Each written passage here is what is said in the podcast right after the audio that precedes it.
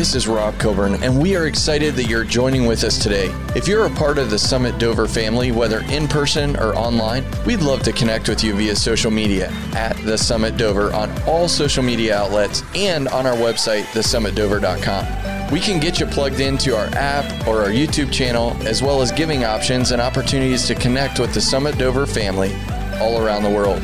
I hope this word today encourages you and inspires you. Let's jump into the message. Today we get to celebrate Pastor Reid being here with us, Pastor Tommy Reid, and uh, from the Tabernacle in Buffalo, New York. And I would say, I'm sure he'll do a better job of introducing, but one of the people that has tr- truly changed my life. Uh, he was here a year and a half ago, almost two years ago, whenever I was installed. We were installed uh, here at the summit, and I remember that day clearly. Uh, the, I remember the words you said. It's it's like it happened yesterday, and so we want to we want to just say thank you for making the trip, Pastor Joe, for coming and uh, being the armor bearer and being able to uh, be with us, and the amount of wisdom that uh, that you all have shared with me privately has been has been amazing. And I know today publicly, uh, you met with our leaders, which was awesome yesterday. And uh, so, for those of you joining online and in the room, would you please welcome Bishop Tommy Reid?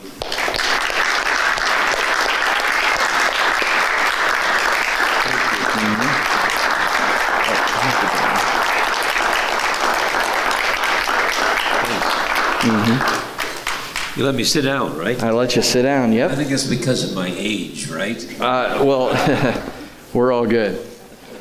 So, welcome to the summit again. Thank you for being here, and uh, and I can't wait to talk about the Father, both naturally and supernaturally, uh, spiritually, what fatherhood really means. And uh, no better person can I think of than to have you with us and share what fatherhood means to you.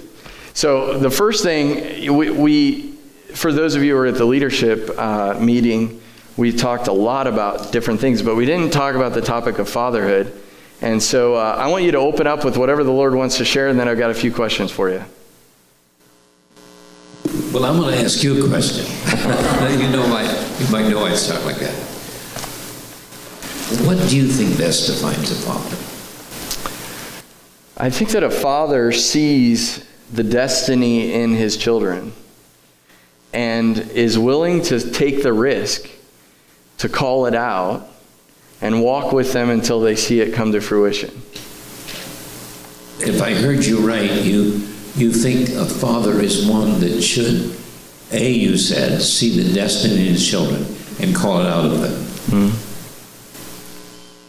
I think I agree with you. Good. Yes, I do. That's, that's good. We're, we're getting somewhere. Uh, you know, if you look at how Father deals with us, because Jesus first told us if we're going to pray, you're going to have to use the term our Father, hmm. because we address God as a Father. So he becomes the ultimate of our definition of Father. I think number one, a father is one who not only speaks life into, first he gives life to the child, through his own body he gives life to the child. Then as he raises the child, I know with in my life, my dad was the one that shaped my life by what he said, how he led, uh, how he was to me. He began to shape my life, and I was not at all like my father. I was like my mother, much more than my father. But I watched my dad take me like a piece of clay and begin to make me into kind of his image. I'm very different than my father, but I began to change to be like my dad. I didn't like it at first. I didn't necessarily want to be like him. But all of a sudden I saw the value in that. And I think one of the dangers of fatherhood is that father has to be someone who shapes our life by his life. It has to be more than words. It has to be shaping by taking and showing us the example. So, don't you think that when we think about Father God, that everything that we see in the natural, everything that we see was in him and he released it. It came from him. He was the source. But there there is a creation process we know in fatherhood, but then there's a sustaining process in fatherhood. And there are a lot of people, I believe, in the world today that are creating, but they're not sustaining. And so they're not true fathers. So you talked about your father shaping who you are. That's the sustaining part of fatherhood that I think many people miss. I think it was a process of change uh, because we all inherit the characteristics of both a mother and a father. And uh, somehow, as I grew up, I spent more time with my mother. In those days, a father never, my dad was a chef, so he never got home at the table to eat with us. Uh, by the time he got home at night, he was tired. So it was my mother that was shaping my life more than my father because that was where I was spending my time. Mm-hmm. But as further on life he was able to give me more time, all of a sudden I realized there were things that I needed to learn from him. For instance, uh, I think growing up in my early years, having my mother as the major influence, uh, I became fearful. I was afraid of life. Uh, I was concerned for life. My dad wasn't concerned for life at all. I remember one time we're at my grandmother's house. Uh, it's a wonder he didn't kill himself because he was always going beyond the limits. And I was always the person who was afraid of the limits. But I remember one day uh, he uh, wanted to have some fun, so he put a pair of skis on and he skied down from the upper floor of my grandmother's house to the bottom. He almost killed himself. but he was a daring person. He was an athlete, he was a professional football player, a uh, professional boxer. You go back in the records and read about my dad. And uh, uh, I was born with some uh, characteristics and some concerns as far as balance is concerned and as far as being able to see a ball to catch it. So I didn't have the normal tendencies. You know, my dad was that big athlete, and, and all of a sudden I was trying, but I couldn't do it like he did it. Uh, and uh, my dad had to take that and teach me to be masculine like himself, to be fearless like himself. I think he did a pretty good job of that. Uh, I, uh, I became a person without fear. And yet I wasn't born like that. I was born with apprehensions. And Dad taught me, you know, you can't be afraid. You've got to just go out and take it, take the world on. It's time to take the world. And in, if I'm hearing you correctly, that came because there was dedicated time committed to what he saw in you. Uh, there was time, yes, of course there has to be time. Uh, but there was something about him that he had to teach me that he loved who I was, but there were things about my life that he was going to make me change. He was going to have to make me because, you know, being raised mostly by a woman at home I, uh, I, I don't know that all women would do this. My, my mother was had fears in her life, and I began to begin to gravitate toward the fact that I was afraid of life and I was concerned for life. And my dad taught me ski down the, the stairs and, on a pair of skis. You can't be afraid of anything. And he took me and shaped me to be like himself. I don't know how he did that, but he did that. So, what are some other things that you would say your father taught you that you took away from, from that relationship? I think number one was fearlessness. I have to be able to face life fearlessly and do what you're supposed to do. Just get on with life and forget your fears and forget the things that apprehensions about and get on with life and get on the pair of skis and ski down and, and just take life on. I learned that from my dad. So, after all the things that transpired in your life, you you obviously dealt with the fear issue, and then you traveled the world, and uh, and was able to travel with your father. Well, I, I think he taught me faith too. Uh, we went on our first missions trip in 1959, and uh, we went overseas to the Philippines with a one-way ticket and no money to buy the ticket home. I mean, it was pretty stupid when you think of it. Uh, I have no idea, but my dad was absolutely fearless. He said, God told us to go. We've got enough money to buy a one way boat ticket on a freighter's, freighter to the Philippines, and we're going to go. And when we got there, we had no place to preach, nothing to do. And I thought, Dad, what in the world are you doing to us? We've gone, we're 10,000 miles away from home. We don't have enough money to pay the hotel bill. We don't have enough money to stay here. Why in the world did you do this? And, uh, and then he got sick. He got so sick that we realized he was dying, and we were 10,000 miles away from home. And I remember walking to the hotel room one day and sitting by his bedside, realizing that this is really serious. We're 10,000 miles away from home. Why in the world are we here? Why has he done this to us? And he looked at me and he said, That phone is going to ring. And when it rings, it will be Springfield, Missouri on the phone, the headquarters of the Assemblies of God. And I said, Well, why are they going to call us? Because they're going to appoint us as pastors of Bethel Temple. Now, Bethel Temple was the largest church in the Assemblies of God. It had 7,000 members. It was built by Lester Sumrall. It was part of the healing revivals of the 1950s. And it was the most prized church to pastor in the entire denomination. I said, Daddy, we can't do that. You know, I'm in my 20s. They're not going to trust me with it. You're a businessman. You've never pastored before. There is no way under heaven that that denomination is going to ask us to pastor Bethel Temple. And he said, That's why we came with a one way ticket. You know, so I learned from my father the fact that when God speaks to you, you just do it.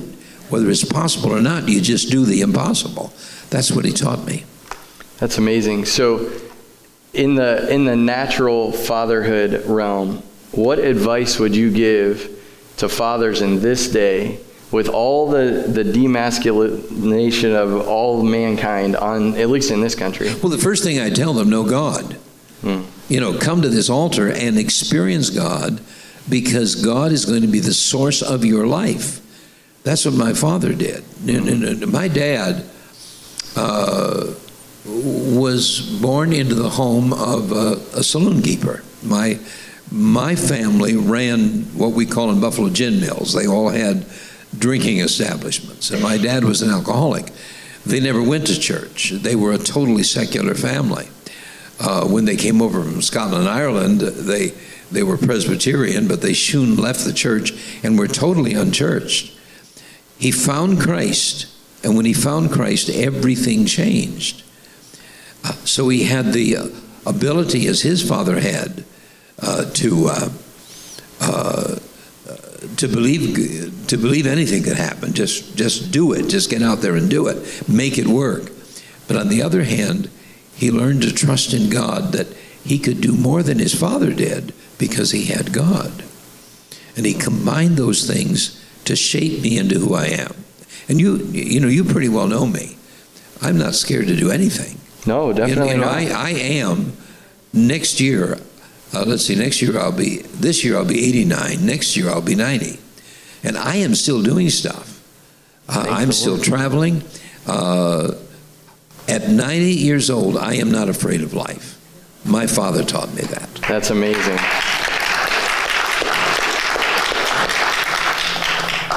That's amazing. And uh, and then last night we had a, a, quick conversation about some other practical things that your dad taught you. I would love to get to those things really quickly. Uh, one of them was taught you how to enjoy storms. My dad loved storms. When the lightning would start, he would say, put his coat on, let's go look at God's wonders. And we'd get in that 1937 Ford, a long time ago, And I would be, as a child, scared. You know, all this stuff is coming at me. And, and my mother was a little afraid of it, but my dad was not afraid of it. And my mother got like my dad because she was living around him. And there was not, every time there was a storm, we went to enjoy it. That's awesome. It was not something to be scared of. And then when World War II come, came, and it wasn't storms, it was air raids, and we didn't know whether the planes were going to be German or Japanese or American overhead. And Dad was an air raid warden and would leave mother, my mom and my, uh, myself at home, and these planes would be flying overhead, and we never knew what, when a bomb was going to drop. That's the way it was in World War II. I learned not to be afraid because Dad wasn't afraid. So many in the last season and, and starting off this new season in America, around the world, have been uh, confronted by fear. Yeah. Fear of many different things, health, whatever, but fear that the church may be closed, fear, fear all of these things, fear has it been at them. And, uh, and how have you dealt with that, knowing that you have this background uh, of combating fear all the time? That's probably the question of our age, isn't it?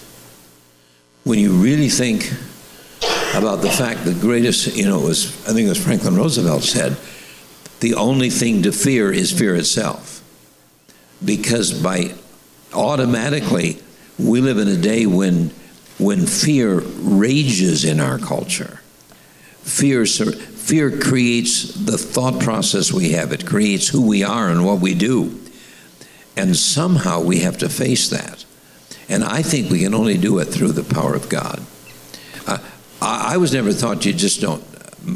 My dad never taught me not to fear because it's wrong to fear, but not to fear because God is with you and God is on your side. And there's a greater power inside of you than there is in the world. So the reason you don't fear is because of God. And, and walking in that path of that revelation that you just said allows us to have uh, credibility in, in the world because we are countercultural. Mm-hmm. And, uh, and that's what he's asking us to do in this hour, I believe. Well, for me, uh, it was two things. It was there's greater, greater is he that's in you and he is in the world. And there is one factor that not only guides your life, but empowers your life, and that's destiny. You could get on a ship in my my dad's and mother's idea. I was still traveling with them. I was in, in my early 20s, and we traveled together as a team. And then later on with my stepmother, we got on a ship, and we had a one way ticket to the Philippines. And it didn't make any sense to me. Why in the world does my dad think that we can get on a freight ship and go all the way to the Philippines, a 21 day journey, and get there move into some missionary's house and hope he gives us a chance to preach in his church. What in God's name are we doing? This doesn't make any sense. But to my father, faith made sense. Mm-hmm. You don't do things because they add up. You do things because God says to do them. So God was saying, get on that ship and go to the Philippines. And we got there. And when we got off, the, I remember getting off the freight ship and the missionaries with whom we were staying, with whom we were going to live, met us at the end of the gangplank.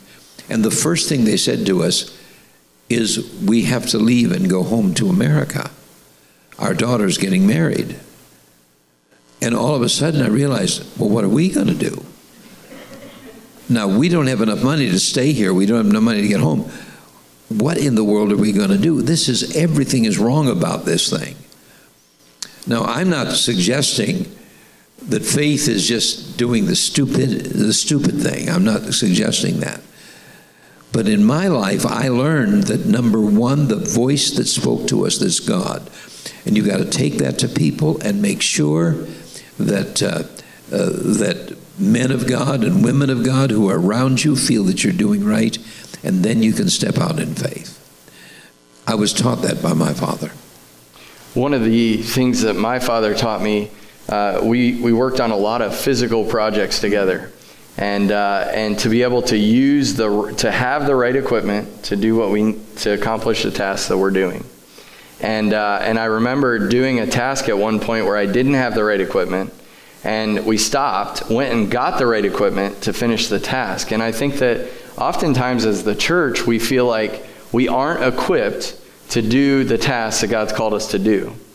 But He always provides the right tools, the right place, the Holy Spirit, all the things we need to accomplish it, even if we don't see it in our midst when we start the project. Have you seen that in your life where God has just shown up with the right pieces at the right time? Well, yeah, I, I, think the primary example of that life is the day when we got off the ship in the Philippines. And uh, uh, our desire was to be able to preach in the pulpit of Bethel Temple. It was the largest church in the denomination. It was built out of a healing revival. It had 7,000 members. It was jammed with people. Everybody wanted to preach there, everybody wanted to pastor it. And we arrived, and the missionary meets us at the gangplank and says to us, I'm going home. Mm-hmm. And uh, by the way, one of the advantages you have is you can move into our house for a while. And the second advantage, the two of you are going to pastor Bethel Temple. Mm-hmm. Well, number one, what were we're going to do with church, a big church. I was in my 20s. I never pastored before. My dad was a businessman, was now preaching for the first time. He'd never pastored a church why does this make any sense? And then we sat down, the two of us, and we thought about something. My dad's a business person. He knows how to budget. He knows how to take a big corporation, make it work. He worked for General Motors, then he worked for the Assemblies of God. He'd done this all of his life.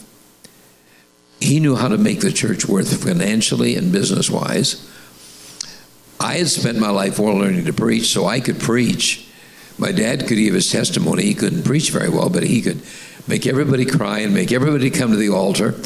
And so we were kind of the ideal team. And we looked at each other and said, you know, this will work. God designed this.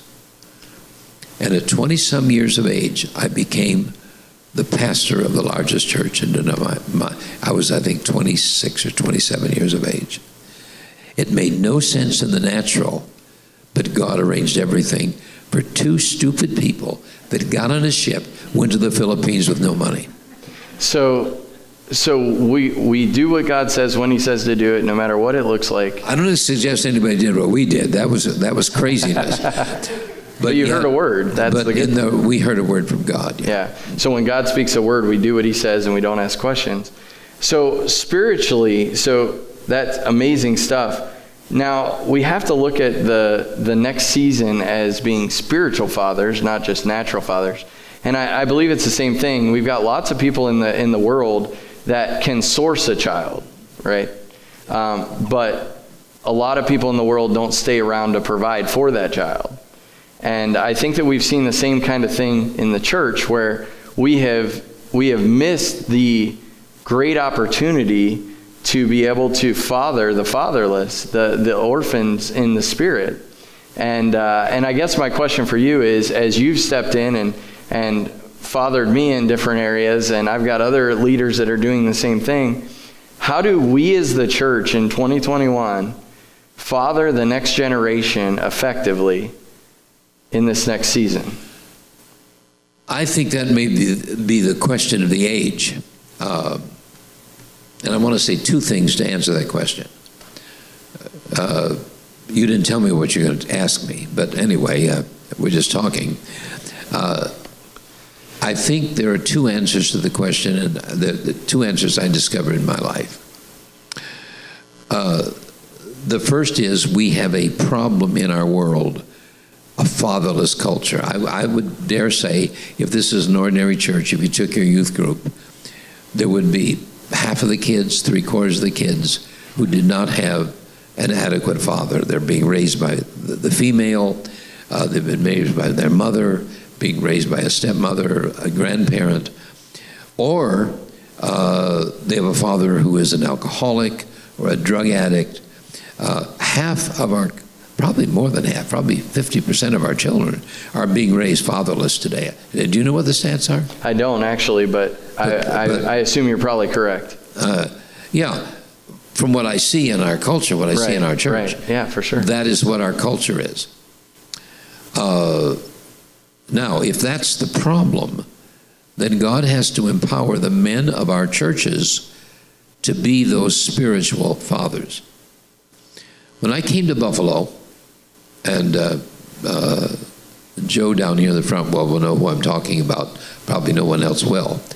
Uh, uh I said, God, the first thing I the first thing I did was I became the youth pastor. Uh, the church was running about uh, 80 or 90 people, so we didn't have an assistant, didn't have a secretary. I did the secretarial work, I did the typing, I made the bulletin, I passed to the church, I passed to the youth group, to the hospital. I did everything. I worked 18 hours a day.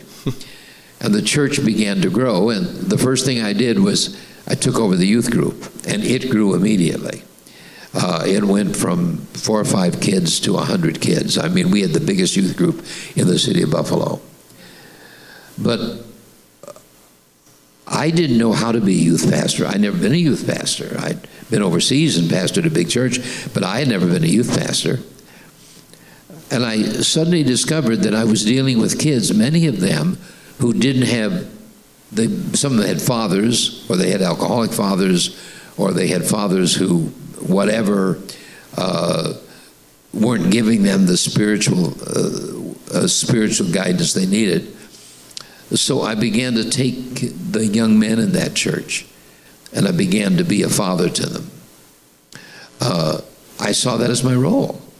Uh, some of them did have good fathers, and I tried to be a spiritual father to them. Some of them just had fathers who were dysfunctional, and some of them didn't have fathers. That was the profile of the youth group. I remember uh, uh, having a party one night at the house of one of our people, and there were about 50 or 60 kids there. And, and of course, usually when you have a party at a fairly wealthy man that has a, has a nice uh, estate and everybody wants to come to that party. So we had a large group of 50 or 60 kids. And I looked around and I saw a lot of young men I didn't know. And uh, uh, I saw one young man I didn't know. I, I walked up to him and I said, What's your name? He said, It's Larry. And I said, buddy, we got to get acquainted, so I'm going to come over to your house, pick you up, take you out for lunch or something. So went over to his house, and uh, it was in, uh, I won't say the ghetto, but one of the roughest sections of Buffalo. Uh, I didn't know, seeing him at this elaborate farm, I didn't know who he was, where he lived, or who his father was, or who his mother was. Discovered that his mother was a, a believer, and his dad was basically probably kind of an alcoholic, certainly not a real functional father. Became a functional father, but at that point was not. And uh, he didn't want to go with me. And the father said, I said, Boy, he really looks like you. Well, wait till you see my other boy. And so out the door came this young 15 year old. And uh, man, he looked exactly. I said, Boy, your dad is right. You look exactly like your dad. And I said, You want to go out for a cup of coffee? I'd never seen him before. And his name was Tom. And uh, uh, young man in the front row probably know who I'm talking about. And uh, uh, I realized that he needed a spiritual father. And at that point, his father could not be that person. Uh, I was going to have to be that person. The first thing I did with him uh, was I said, Tom, would you would you like to go with me and make hospital calls? Remember, I'm the only pastor. I'm the youth pastor. I'm the visitor. I'm, I'm everything in the church, and I'm working 18 hours a day. And uh, kind of like nice to have somebody in a car with you when you go hospital visitation. I'd have, I had eight or 10 hospital calls to make, and, and uh, I was pretty good at doing that. And so I took him with me, and at that point, he's 15, not able to drive, and and uh, he was really enjoying this, you know he's kind of a professional now. He could put a coat on or whatever, and pretend he's a preacher too. And and uh, now remember, he was a street kid. This was totally a different world for him, a totally different world. Be a kind of an assistant pastor at 15 and go and visit the sick. Well, within eight or nine, months, he got his license, and now he drove for me. And uh, he began to emulate everything I did as a pastor. That then I got the funds together and sent him to Bible school.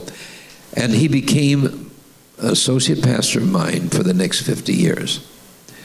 Uh, one of my uh, hardest moments in life was the day when, when uh, staff changed and someone else took the church and they didn't keep him on staff. Uh, I still pick him up when we go visiting. After all these years, he's in his 70s. I'm close to 90, and we're still visiting together. Uh, even though now he goes to another church, he's still my son. I think that's the kind of relationship that I had with Donnie. Donnie was killed in Vietnam. I had with Eddie. He was killed in Vietnam. And during those years, I had to bury my boys. They were my kids. Uh, I think I learned v- through the Vietnam experience of losing my boys uh, that I took when they were 16 or 17 and took them to hospitals with me and, and uh, took them down to meetings when we'd go and do youth meetings and then have to bury them. I remember doing Donnie's funeral. They couldn't find Donnie. They never found him. His body's someplace in Vietnam. And I still go by his grave once in a while. He's not there. His body's somewhere in Vietnam, but he was my boy. I think we have to adopt our kids because without us, they'll never become our replacements in the world. Does that make any sense? Total, I mean, I'm tracking with you, and I can't understand what the emotions are that you're feeling even right now, but I can understand the premise of what you're saying. We see a great example of that in Scripture because Jesus said, I only do what I see the Father do, and I only say what I hear the Father say. And, uh, and I think that oftentimes we in life uh, can get busy with our own families, our natural families, uh, and not take the time we need to to impact spiritual families. And that's one thing I love about you is you didn't know me, you didn't you were introduced to me, we worked on a project together and years later look where we are and I, and it's because you see something in me uh, that gives you excitement. Well, and let me tell you how I think see you. Okay? uh, I do play the role of a spiritual father uh, because God gave me that role. When I met you, I saw in you one of the, the most creative young, well, you weren't a pastor, but a preacher that I've ever met. And you are. You can do anything. You can do media, you can do preaching, and you're a great preacher. I listen to you. I know, I know how blessed these people are to have you. Um, number one, if you're going to be a spiritual father, you're going to have to believe in the guy you're discipling. If you don't believe in him, leave him alone because you'll wreck him. You've got to believe in him. Every young man that I've ever, whether the ones we buried, uh, sometimes I I drive over in Hamburg and go to Lakeside Cemetery and drive by Donnie's grave. He's not there. He was a big, tall, uh, uh, Swedish boy, Scandinavian child. I watched him grow up from he was eight or nine years of age when I took the church, go off to war and never come back. Uh, I remember taking him to the hospital to visit with me, and he drove my car, and he was a really a great driver. It, he, he never got near anything to hit it. I mean, he was perfectionist personified in driving. And uh, I go by that cemetery and think, I wonder if he's in heaven because of something I said. Uh, I think he is. Because the greatest privilege in the world is being able to be a spiritual father to Tom and to, and to Donnie and to Eddie and the ones I buried and the ones I still have. I think that this is something that the church has been missing. Well, I, th- I think I think the major problem in the church is we don't know who we are. We think we are an organization that sits in pews and looks at the back of somebody else's neck. If we that's all we are, we come here and look at the back of somebody else's neck and watch you preach, then there's something wrong with the house, something wrong with the way we do church. Because the church, by its very nature, is called by Jesus a family. Mm-hmm. We are here to build relationships with each other. We minister not out of what we say, but we minister out of how we relate to each other. If I can't be your friend, forget being a pastor. If I can't be Donnie's friend or Tom's friend or Eddie's friend, if I can't remember the young men that I stood over their graves and buried them when they died in Vietnam, I have totally failed in life. I was more Donnie's friend than Eddie's friend. I was closer to him because that's the way it was in the youth group. But both of them were friends of mine. And so was Tom and and so was Cheryl and all the others that I still have around me. And all of them that you may never meet, um, but that I've gotten to meet, um, have said from the moment they met you that you've heard them, you've cared for I mean, them. listen, I, I think fatherhood requires listening more than it requires saying. It requires hearing the child, whoever the child is and however old the child is. I wish Amy were here to to talk. I'm not saying I'm a good father, but she says I am. And I think she says that to you and to people that talk about her dad. And I think the major quality I have is listening. I can attest to that 100%.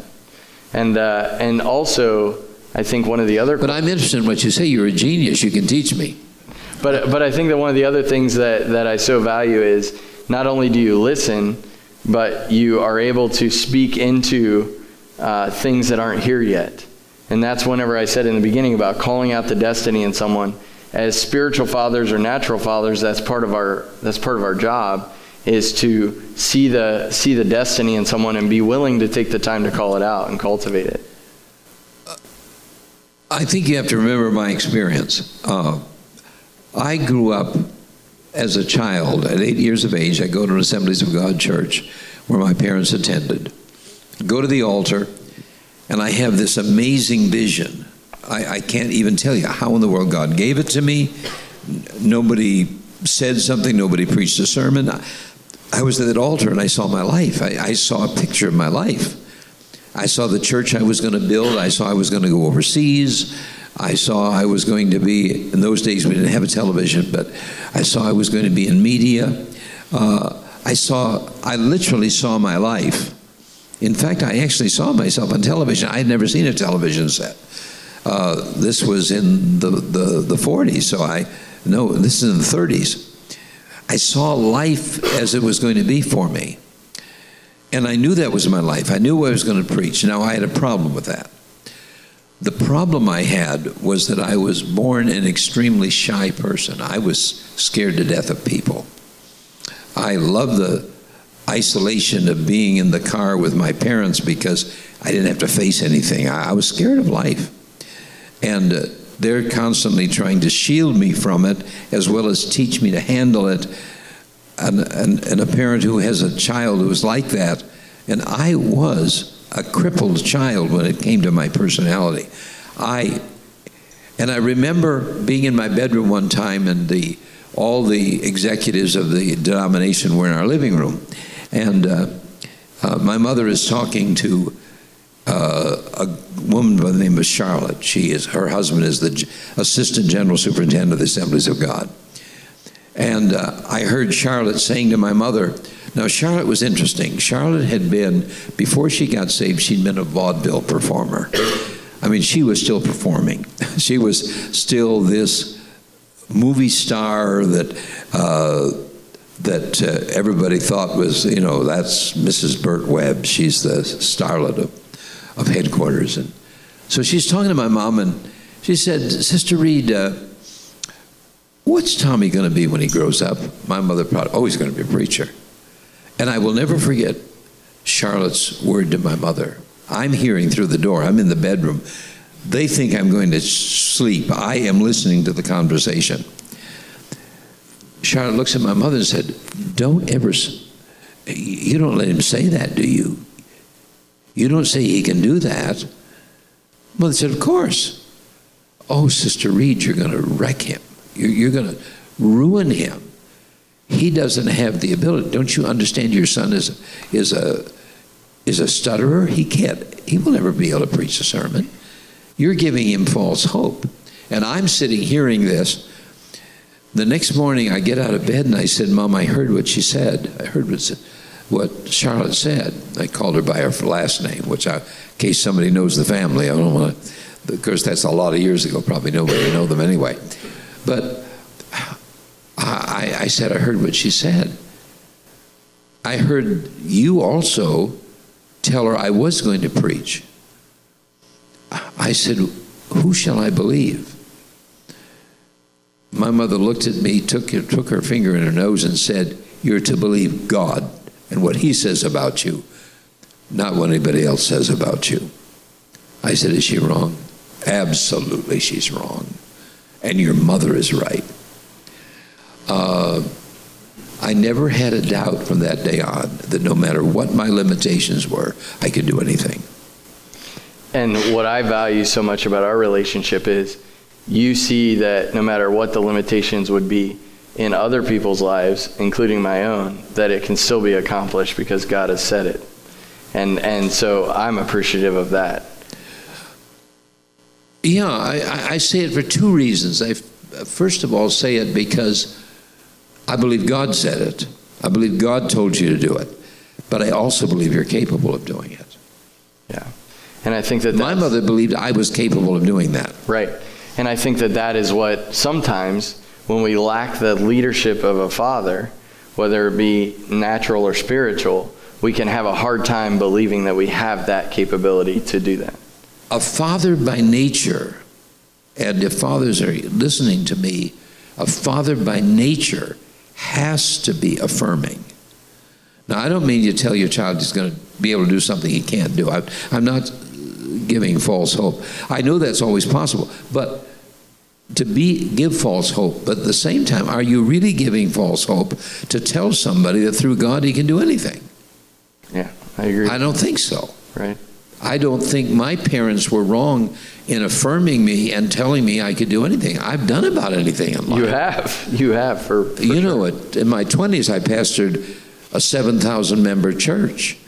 By the time I got in my early 30s, I'm working with Dr. Cho and in building the church in Korea. It becomes the largest church in the world. I can't do that kind of stuff. I didn't have that ability in the natural, but I had to have somebody that was telling me that God is saying you can do anything. Because I've done what is impossible in life, not because I knew how to do it.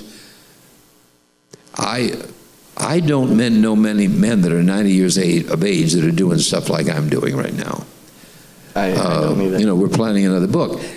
Why do you do that at 90 years of age? Because you can do anything. There you go. Why stop? Yes, yes, and uh, and so I know as as the time closes down here, um, I want you to just share your heart for the next season with our family, what you believe fatherhood means to the next generation, and our our role in that as the church. I think the church has to do two things. Number one, every man in the body of Christ needs to see himself as a father. You don't have any physical children, you can get spiritual children. The world needs a generation of fathers. And if I could encourage, encourage every man in this congregation and every person who's hearing me over line, encourage them to believe they can be fathers.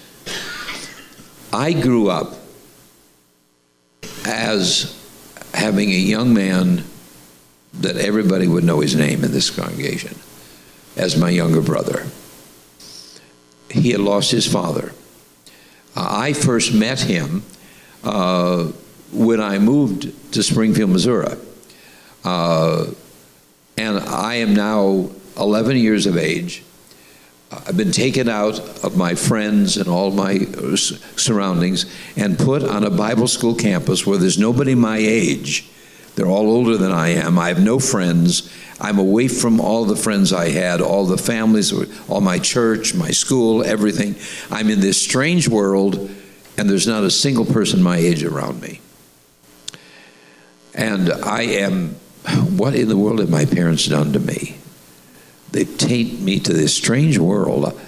Uh, people talk with this strange Missouri hillbilly accent. You know, uh, I, uh, I'd never seen a pair of blue jeans. I grew up in a community where nobody wore blue jeans. Uh, and I go to Missouri, every child in the, in the country school they put me in wore blue jeans. I didn't even know what they looked like and they took a baseball bat, put me on a baseball bat, and carried me off and dumped me in the woods because I didn't part of their culture. So I was put in this strange culture and, and realized, what am I going to do in a strange culture? And I would go home at night, and my, uh, and my mother looked at me, and she was an educator. She worked for Cornell University. And she said, I can't leave my son there. So she went down and she rapped the door on the Board of Education and said, I want to move my son to a city school. And she did. She, she made way through the system and got me in a city school. And I was at home. I lived life uh, because my mother cared that I was taken care of and had an, uh, an atmosphere I was around. In that kind of a world, I was raised. Parents that didn't protect me from culture but parents that cared enough that they helped me through the cultural dilemmas of life. Did I answer your question, or did, did I take a rabbit trail? No, that's that's totally fine. I, what what is the next season? You said every man needs oh. to know uh, okay. how to be a father. Yeah, I, I, think every man needs the man of the church because we have a a we have a fatherless generation, and b we're living in a world that's becoming scarier and scarier. It, uh, it's an alien world, especially to Christians. That's why the children we have in church need somebody to do what I did for Tom to pick him up, put him in their car, and say, The world is going to be all right, and you can do something you've never done before. That's amazing. Is there any other any other advice or things that you would want to share with the Summit family and those watching online that, that you would see as an important step in the next season? Well, number one, I would say this next season, don't be afraid of it, because greater is He that's within you than He that's in the world. It's a season where we need the greater, because the season we're getting into, as it seems to be, I'm not saying it's going to be that way, but it seems to be becoming is a is a is a, a season of the unknown. Uh, what is it going to be like? None of us know that. We know it's going to be different, but we have a message in the church that is absolutely essential for the season, and the message is that when Jesus comes into our heart, when He comes into our heart, something happens in our heart. The greater comes into us. Uh, I'm going to share a, an experience that uh, I don't want to be misunderstood, but uh, let's go back to World War II. I'm a young man, 10, 11 years of age, growing up in a scary world. Are the Japanese going to take our country over? The Germans going to take our country over? We're going to be flying Nazis swastikas they're more powerful than we are. We can't get enough planes and boats and ships to be able to fight in the battlefields we've got to fight in. My world is coming to an end. Everything I know is about to collapse on me. And I often am amazed at the way my parents handled that. Uh,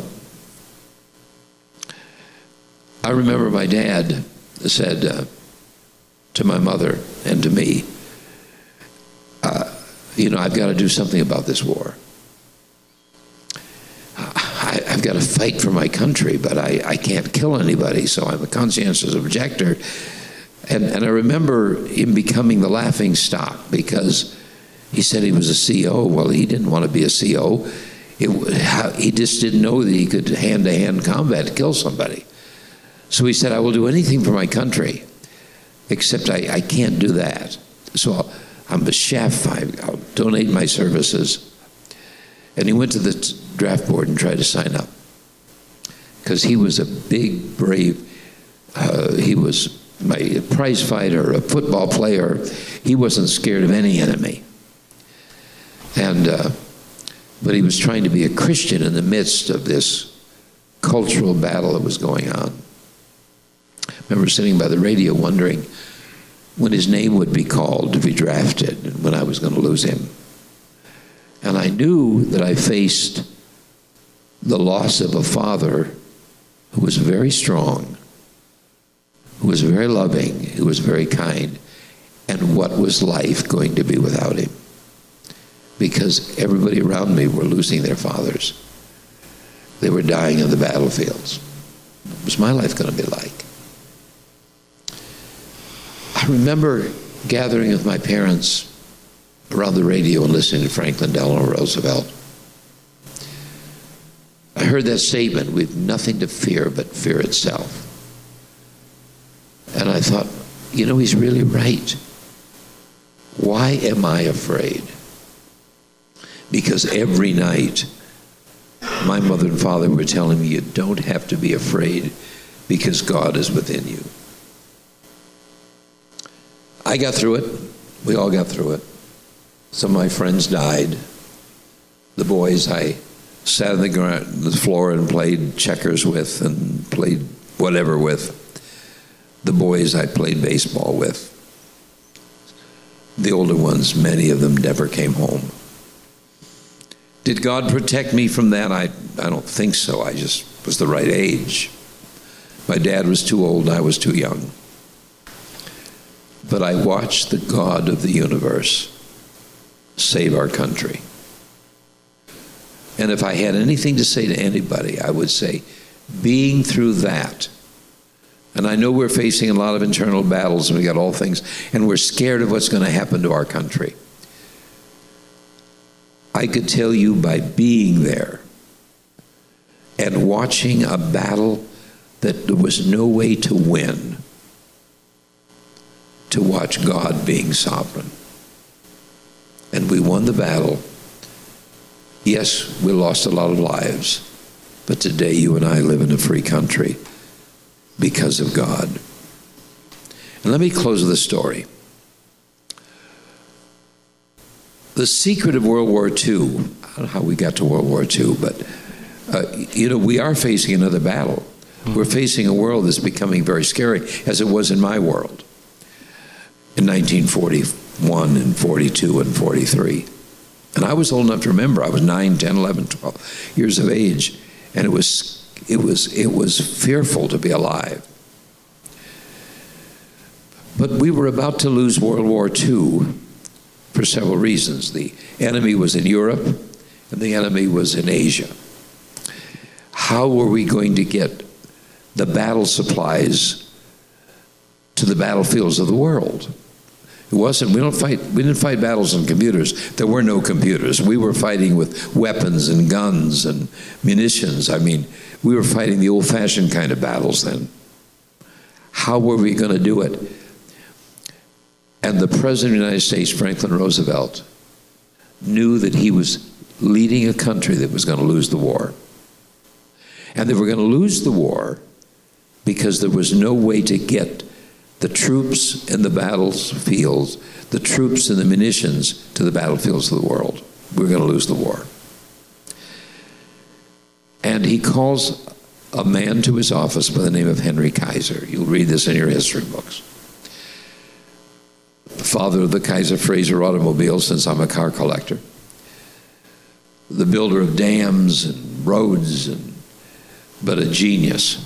Calls Henry Kaiser the White House and he said, Henry, we're going to lose this war if somebody doesn't build us three or four hundred ships to get the supplies. Can you build me ships? Henry Kaiser looked at him and said, I've never built a ship in my life. I build roads, I don't build ships. Why don't you go to the, the ship manufacturers? They've all told me they can't do it. Henry Kaiser stood to his feet, and these were his exact words If nobody can do it, then I'll do it. And he walked out of the White House determined to build the ships. The problem was that Henry Kaiser had an idea. The idea was to build them, instead of it taking a year to build a ship, he wanted it to take a week to build a ship. Shorten the, the time of building a ship from a year to a week. And the only way they could do that was to build it upside down and then flip the hull over and put the superstructure on. That way you could build them in an assembly line. Everybody told him it couldn't be done. And the reason it couldn't be done is nobody could discover a weld that was strong enough to keep the hull together when they flipped it over. You can read this in your history books. But I'm going to tell you a part of the story that nobody's heard. Uh, and so he had the he walked out of the White House with this idea: I can make them in an assembly line, I can flip them over.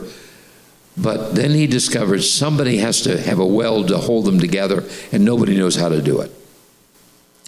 I don't know if there's a welder here, and I don't know the science to all this. If there's a welder here, but this is the story. He didn't know how to do the weld, and so he called up a man by the name of R.G. Letourneau. R.G. Letourneau was the maker of earth moving equipment that really built the highway systems in America. All the big machines they used to see building the, the super highways we have today, they were made by R.G. Letourneau. And so we called R.G. and he said, uh, R.G. Uh, uh, brought him to the White House and he said, R.G., I need somebody to make me, make us three or four hundred ships. But the problem is, everybody said it can't be done.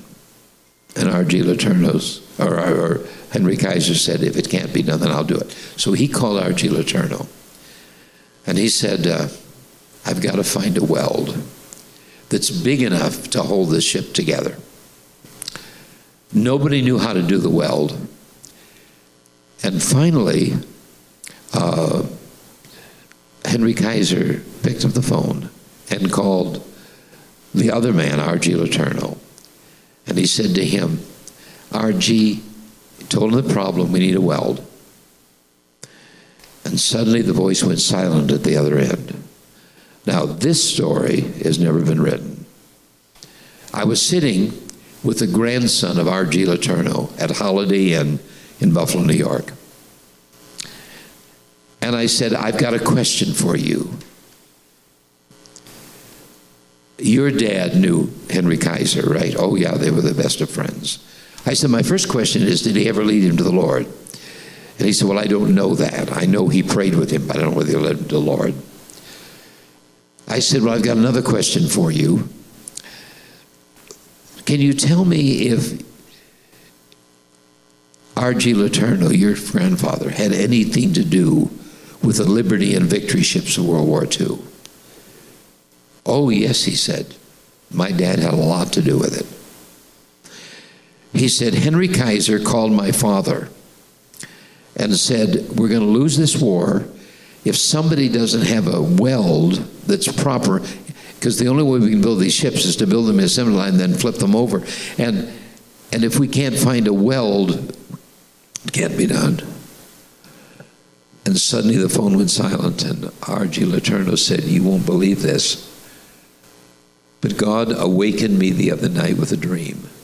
And in a dream, He showed me how to do that weld. The weld was the result of a supernatural miracle. A supernatural miracle that's not in any of the history books, told to me by the, the grandson of R.G. Letourneau. That miracle that kept those ships and enabled the building of those ships was a miracle of God with a prayer a, a man of prayer. Amazing.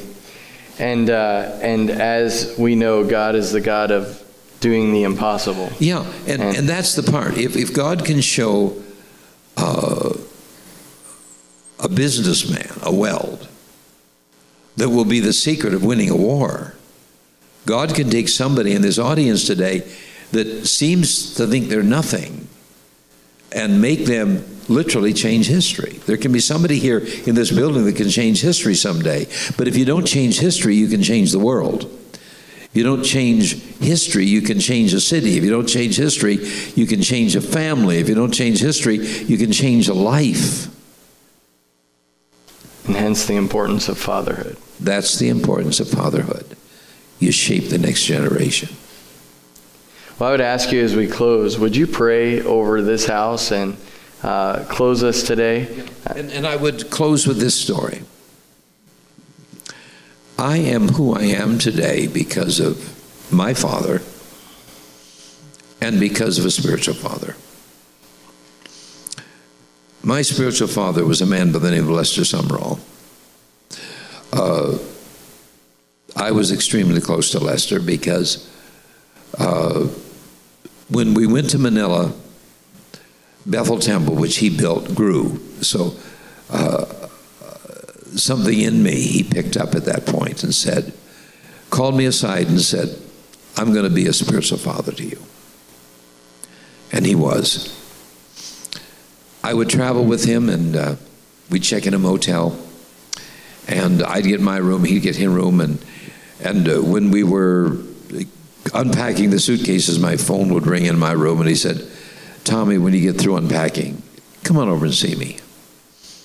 We'd have dinner together and then we'd go back to his room and and he would begin to tell me the stories of the miracles in Tibet. He began to tell me the stories of the building of Bethel Temple. He began to tell me the stories of all the things that had happened in his life. And there were times in my life when I would I'd be at the end of myself trying to build the church in Buffalo. You know, remember, my life was this kaleidoscope of great events the first 10 years pastoring the large church, uh, helping Cho build the church. All the things I was doing in those first 10 years, I came to an abrupt standstill in Buffalo. I knew God had called me there, but nothing was happening and the church wasn't growing. And I was give, getting ready to give up the ministry. And when I would be ready to give up, and I would say, What in the world has gone wrong with life? My first 10 years were a bit of heaven. My next years now are a time of hell. What, what what's wrong with life? And then I think I've got to go see Brother Sumrall. Pick up the phone, and he had come back and he had built a. In, in fact, he came to Buffalo when he didn't know where to go. Uh, he'd he was through pastoring the church in Manila. He'd given the church in, in South Bend to someone else. And he came to Buffalo when he would walk the streets and he'd say, Tommy, I don't even have a. Here I built two of the largest uh, churches in the world, and I have nothing left at all. And, and we'd walk around the streets of Buffalo and, and we'd pray together where he should go. Should he go to New York? Should he go to South Bend? Should he go back to Manila? What should he do with his life? And I watched him rebuild the television empire and the everything that he had when he died. And uh, so I'd get discouraged and I'd call him. I said, Brother Soma, I'm not doing well. Nothing's going right in my life right now. And I need you. He'd say, Well, get an airplane ticket, just, just come out. You get here, I'm here. And I'd arrive in South Bend, and uh, if I flew, maybe I rented a car, he'd pick me up and walk into his house, and he'd take me to the guest room. And he said, As long as you want, I'm here. And something about the faith of that man as a spiritual father, one day with him, and life had changed. Somehow he had a, a capability of putting his arm around me. Uh, I, I miss it terribly because he's in heaven. I hope he hears this. He put his arm around me and said, I know you. He wouldn't cry with me. He wouldn't uh, tell me everything's going to be all right. He would make me know that I was in the will of God and things were going to be all right. The day that he died, I lost my father. My physical dad is my spiritual dad. And now I have to be that. Where does an 89 year old man find a father? Nobody old enough to be that anymore. But there's a lot of young men like me that need that in the world. And just maybe I would never be me. I'd never have built the church. I would have never done what I've done in life if a man hadn't put his arm around me and said, I'll be your dad. I will always be grateful to one of the greatest men that ever lived that put his arm around me and said, I'll be your father. Father, I don't know what Lester Sumrall meant to his boys. Maybe I do because I know them. But I know what he meant to me. And Lord, I hope that 40 years from now, that maybe a child that's in this room or a child that's not in this room will look back and say, if it weren't for the pastor of this church who put his arm around me and made me believe in myself, that I never could have been a man of God. Help us to understand as men that there are Toms and there are people in our lives in the future that will change the world because we love them. I thank you, Lord. There's nothing greater in my life than the privilege to be a father. And I pray when I die that they will stand by my casket and thank God for a father. In Jesus' name.